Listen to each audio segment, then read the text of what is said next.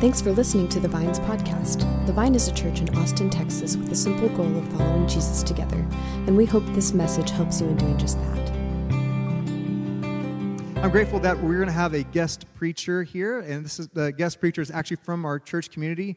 Ron Ragsdale has been a part of this church, he and his family, uh, for a long time, and I've gotten to know Ron for over a decade, and he's someone who I think has a gift of wisdom and a love of Scripture, and so I also love hearing people from our own church community share God's Word. So will you join me in welcoming Ron?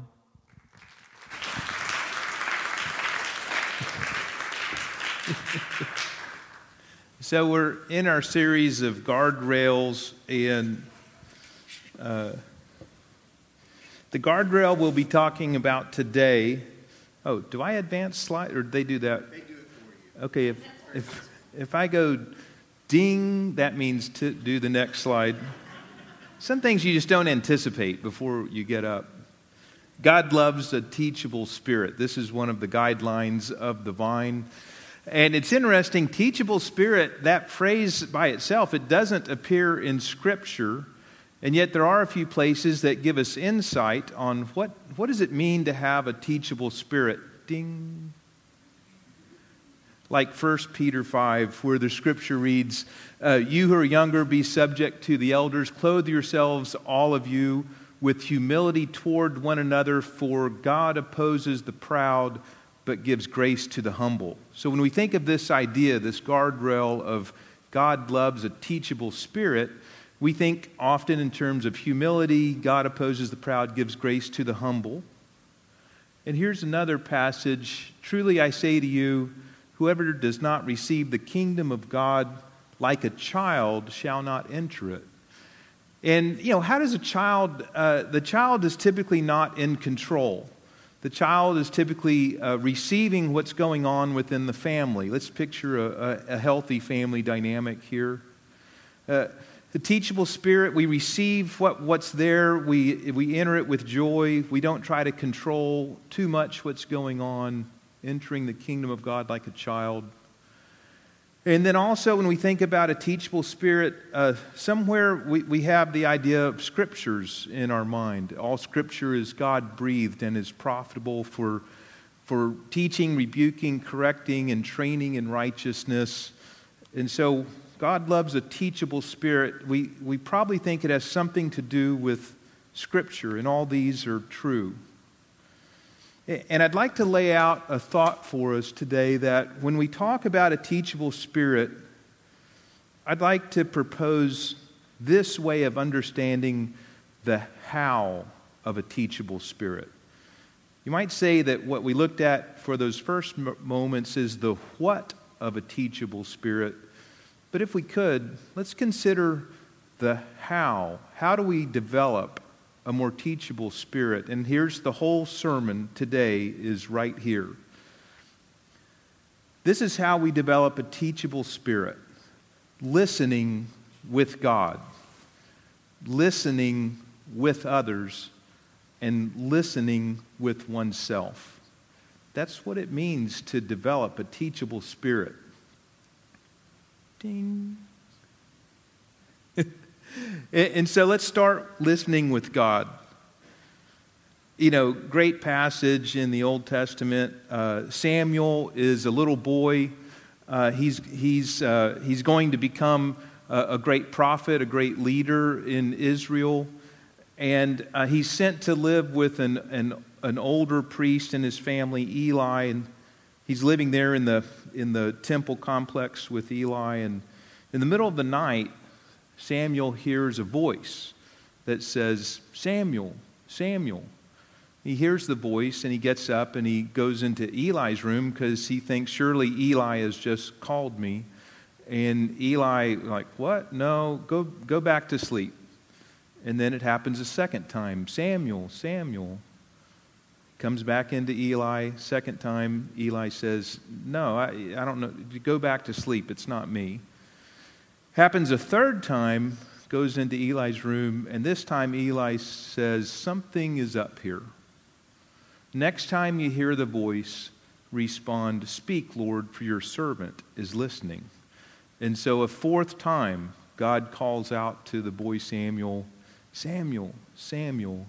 And this time, Samuel says, Speak, for your servant is listening. A teachable spirit is listening with God. Now, a group of us during the summer have been studying a resource. Uh, it's called Soul Feast. I tell stories. Uh, I have a friend who uh, is 30 years old, and sometimes he bemoans the fact that he's single. And he'd like to find a, a really good woman, a great partner in life. And it's like, where, where are all the good women? And I say to him, his name's Cade. I say to my friend Cade, well, uh, it's interesting. What do you do every weekend? I know what he does during the week because we work together. What are you doing every weekend? And every weekend, Cade goes uh, four hours outside of town to his deer camp. It's a, a deer lease, but he's always building stuff. He's always doing stuff. He's gone every weekend. All weekend, comes back in time to work on Monday. And I mentioned to Cade, well, if you want to find a good woman, why don't you hang out where good women might possibly hang out? Don't go to the deer camp every weekend. What are some places where good women might hang out? If we want to listen with God, if we want to experience God's voice in our life, maybe we should hang out where we can hear God's voice. That's the purpose of resources like Soul Feast. And within these spiritual disciplines, reading, prayer, Sabbath, and we've, we've talked about these things many times through the context of the church because these are, these are the, the basics, the foundations of how we develop our relationship with Christ. Prayer of examine, spiritual direction, hospitality, and, and through it all in Soul Feast, what the author's suggestion is, is that each of us develop a, a rule of life, a, a pattern of behavior, a pattern of practices that help us encounter God and listen with God. So, the first part of developing a teachable spirit, it's listening with God. Ding. Now, the passage that we read this morning.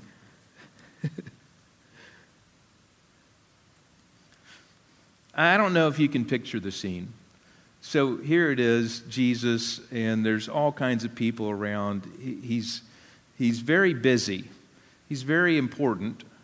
Uh, and uh, as he's been teaching the crowds, uh, a very important official, or actually servants of an important official, come and they, they get Jesus' attention because the official's daughter, his name is Jairus, the official's daughter is sick to the point of death.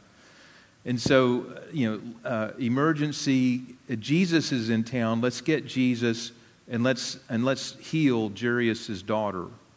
And as they're on their way to the official's house, an interruption happens. And here's this woman who's been bleeding for 12 years. The, the, line, the line from the story that just gets my attention it's after she's touched him, and then everything stops. Who touched me? You know, come on, we, we got to go take care of Jairus' daughter. Come on. I, mean, I can imagine the pressure of the moment and the anxiety of other people who are in that moment, trying to, to do the important things, the, the thing we're supposed to do, and you're stopping to ask, Who touched me? And then the woman comes forward. And it's just this line right here makes me pause. And then she told him her whole story. And I wonder how big a story that was.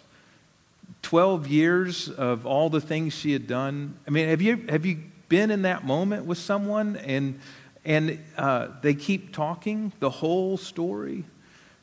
And I can imagine Jesus could have said, uh, Well, wait a minute, I know where this is going. Let me just take care of you. And instead, I picture Jesus hearing the whole story. The whole story. But it's hard to hear the story. And so we have a little video clip that might make this more real for us. Oh, how true that is. Uh, so I'm going to give us four types of non listening. Uh, again, think about where we are. We're saying God loves a teachable spirit. And, and it's easy to say, well, that means that we listen with God. But, but I'm laying the proposal to us that uh, a way that we develop a teachable spirit is that we better, we learn better how to listen, how to listen with other people, with others. And that's a central way that God develops a teachable spirit within ourselves. And so, here on the screen, I'd say are four types of non listening. Let's see if you can connect with these. I'll go through them pretty quickly. You know, one type of non listening is the hijacker, where uh, one of us begins to tell a story, something that's meaningful, something that's important, and before we know it, someone else in the group takes over the story and turns it to themselves, and now they're telling their story. That's the non listener. Now, you guys can't see what I see because I can notice people's uh, what. So as soon as I said the hijacker of someone, I won't say who, turned to their husband and said, "That's you, the hijacker." Or perhaps another type of non listening is the fixer. This is probably my swing fault more than any other. Is Stephanie begins to tell me a story, and I think what she needs is a solution. So, here, let me give you the solution because obviously that's what you need.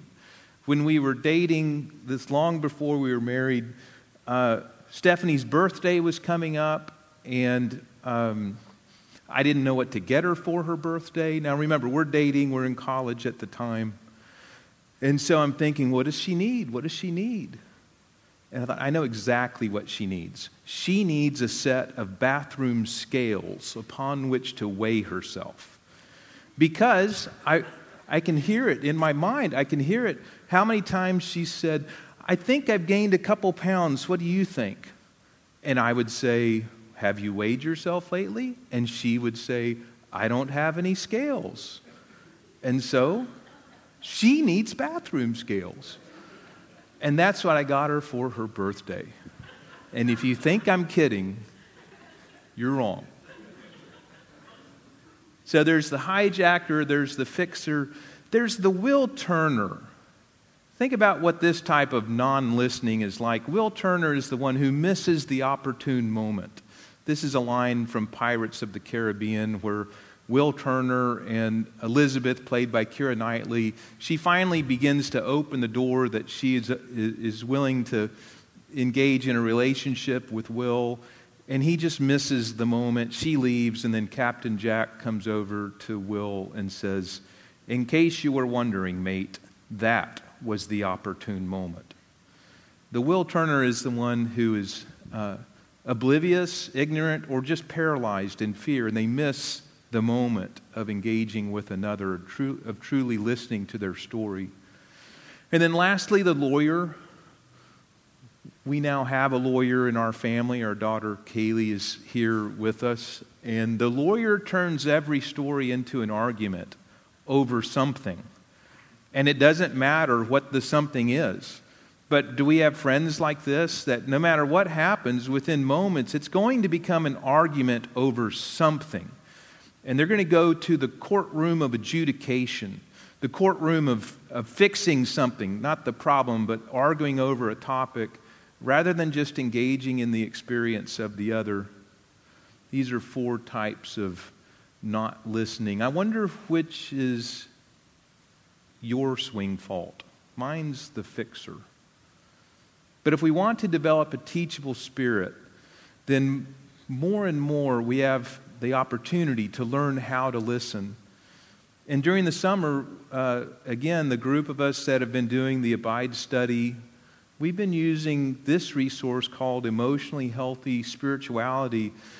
In chapter 7 of this book, wow, talk about learning how to listen. And, and like this little exercise seems really strange and yet, if we were to live into this simple practice with another person, it would revolutionize the way that we listen with one another. And so, uh, to the first person, we would speak, we tell our, our own thoughts, our own feelings, you know, be brief, use short sentences. If I think Stephanie's missed something, correct her. And then she listens while I kind of finish the story. And then when I'm done, I say, That's all for now kind of like Forrest Gump. That's all I have to say about that. Uh, and then, as the listener, we listen, and then at the end, we ask the speaker, Is there more? And then, of everything you shared, what's one thing you'd like for me to remember from what you just shared?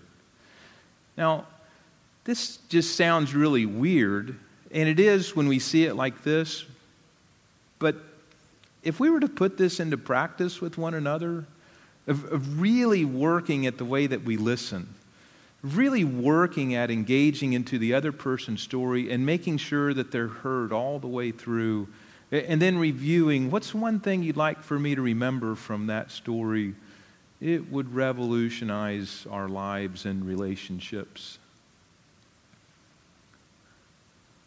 Ding. And then lastly, listening with self. God loves a teachable spirit. How do we develop a more teachable spirit? And today we're saying we listen with God, we listen with others, and we listen with self. Proverbs 25 The purposes of a person's heart are deep waters, but one who has insight draws them out. Now, it'd be common to think of this verse in relation with another person, and we want to be the person with wisdom that draws out the deep waters from another person. But in my own experience, the first playing field upon which we can develop this skill is with ourselves. That within myself there are deep waters. And it takes skill and wisdom to draw out those deep waters from myself in order to understand what's going on within me. And I love this line from Psalm 42. It's repeated throughout Psalm 41 and Psalm 42. Why, my soul, are you downcast? Why so disturbed within me? And so often I need to ask myself the why. Number one, I may not even recognize that there is something that's disturbing me. I'm ignorant to the state of my own soul. But then once I recognize that there's truly something that's bothering me, am I able to, to peel the onion and go a little deeper and, and try to listen with self to find out what is going on on the inside? Now,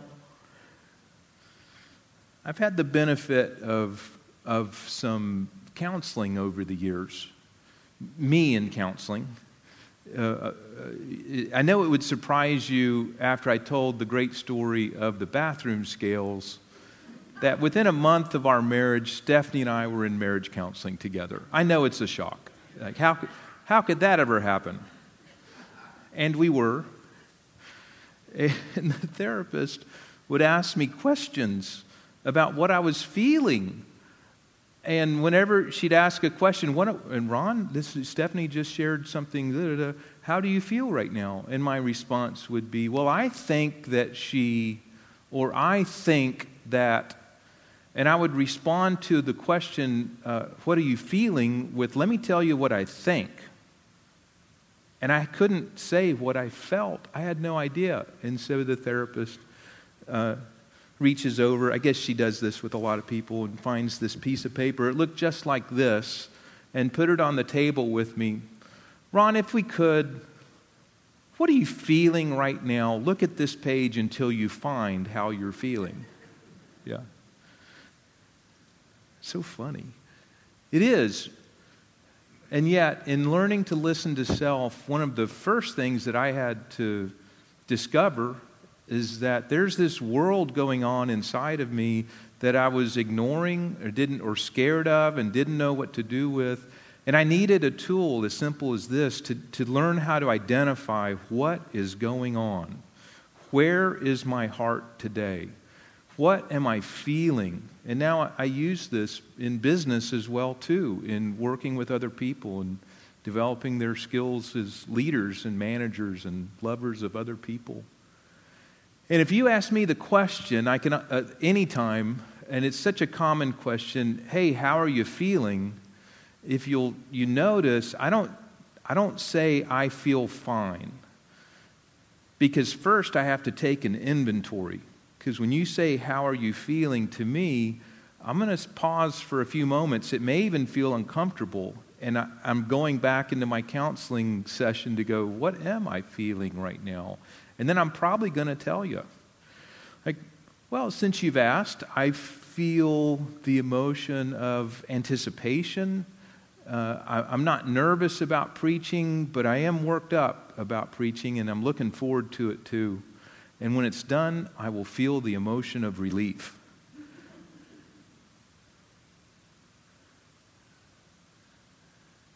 Nineteen ninety three, uh, I went to a monastery. It was outside of uh, Denver, between Denver and Colorado Springs, and I went on a five day silent retreat. I was a little bit young to be doing, I was 29, and it's a little young to do this, but I had a pretty high opinion of my spirituality. And I thought that I would do just fine on a five day silent retreat at a monastery. It, it's a, a monastery where the, the priests and the monks all practice the rule of silence, and so there's, there's no talking, even during the meals. No one's talking with one another.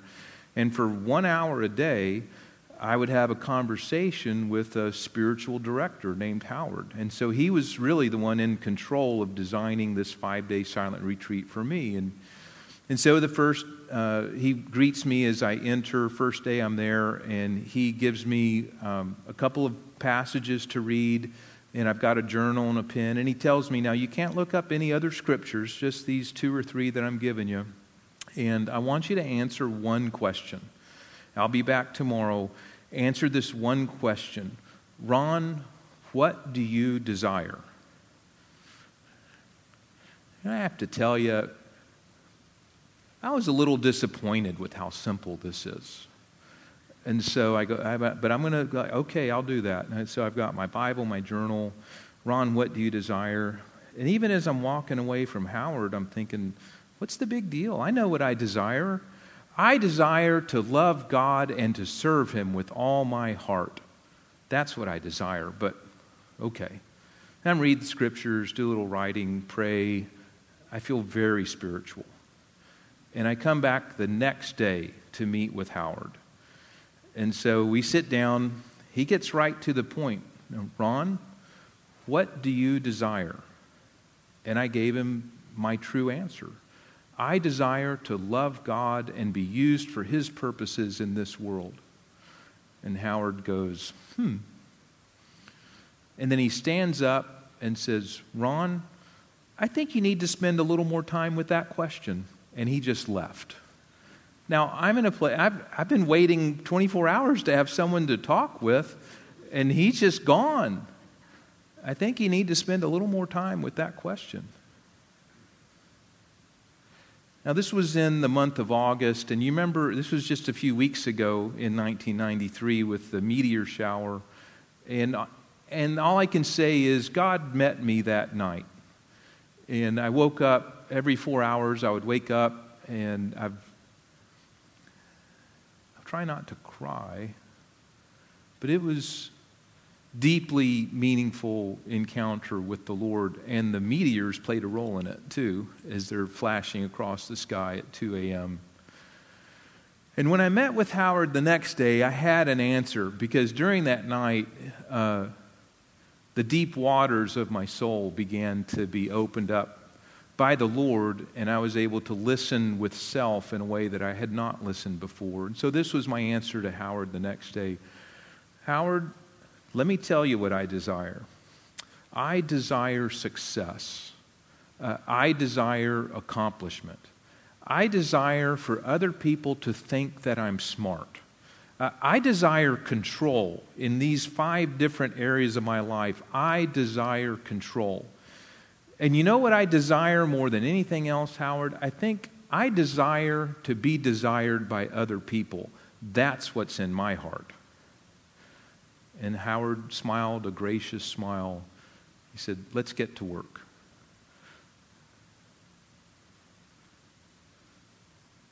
And so, ding, a question that I began to use from that time. It, it goes along with the prayer of examine, and again, we've used this resource in, in our fellowship, our time together, and it also comes out of Soul Feast as well. And, here's my short version of prayer of examine is to simply pause and to ask, Ron, where is my heart today? Like, what's going on? And to ask that question without judgment, w- without shaming oneself, uh, but to just ask, Where is my heart? And, Lord, what are you doing today? Uh, where are you inviting me, Lord, into new areas of engagement or faithfulness or use in this world? Where is my heart today? So, to review, we've said that God loves a teachable spirit. And how do we best develop, or how do we more develop a teachable spirit within each of us? And, and, and I'm saying it happens in three ways listening with God, listening with others, and listening with self. I wonder if we could take just 30 seconds right now and I would guess that when you see that slide right there, there's something that's drawing you right now an invitation to practice listening with God, with others, or with self. And I just wonder what is it for you? And if you would, we'll just be silent for 30 seconds and let's see what the Lord says to each of us.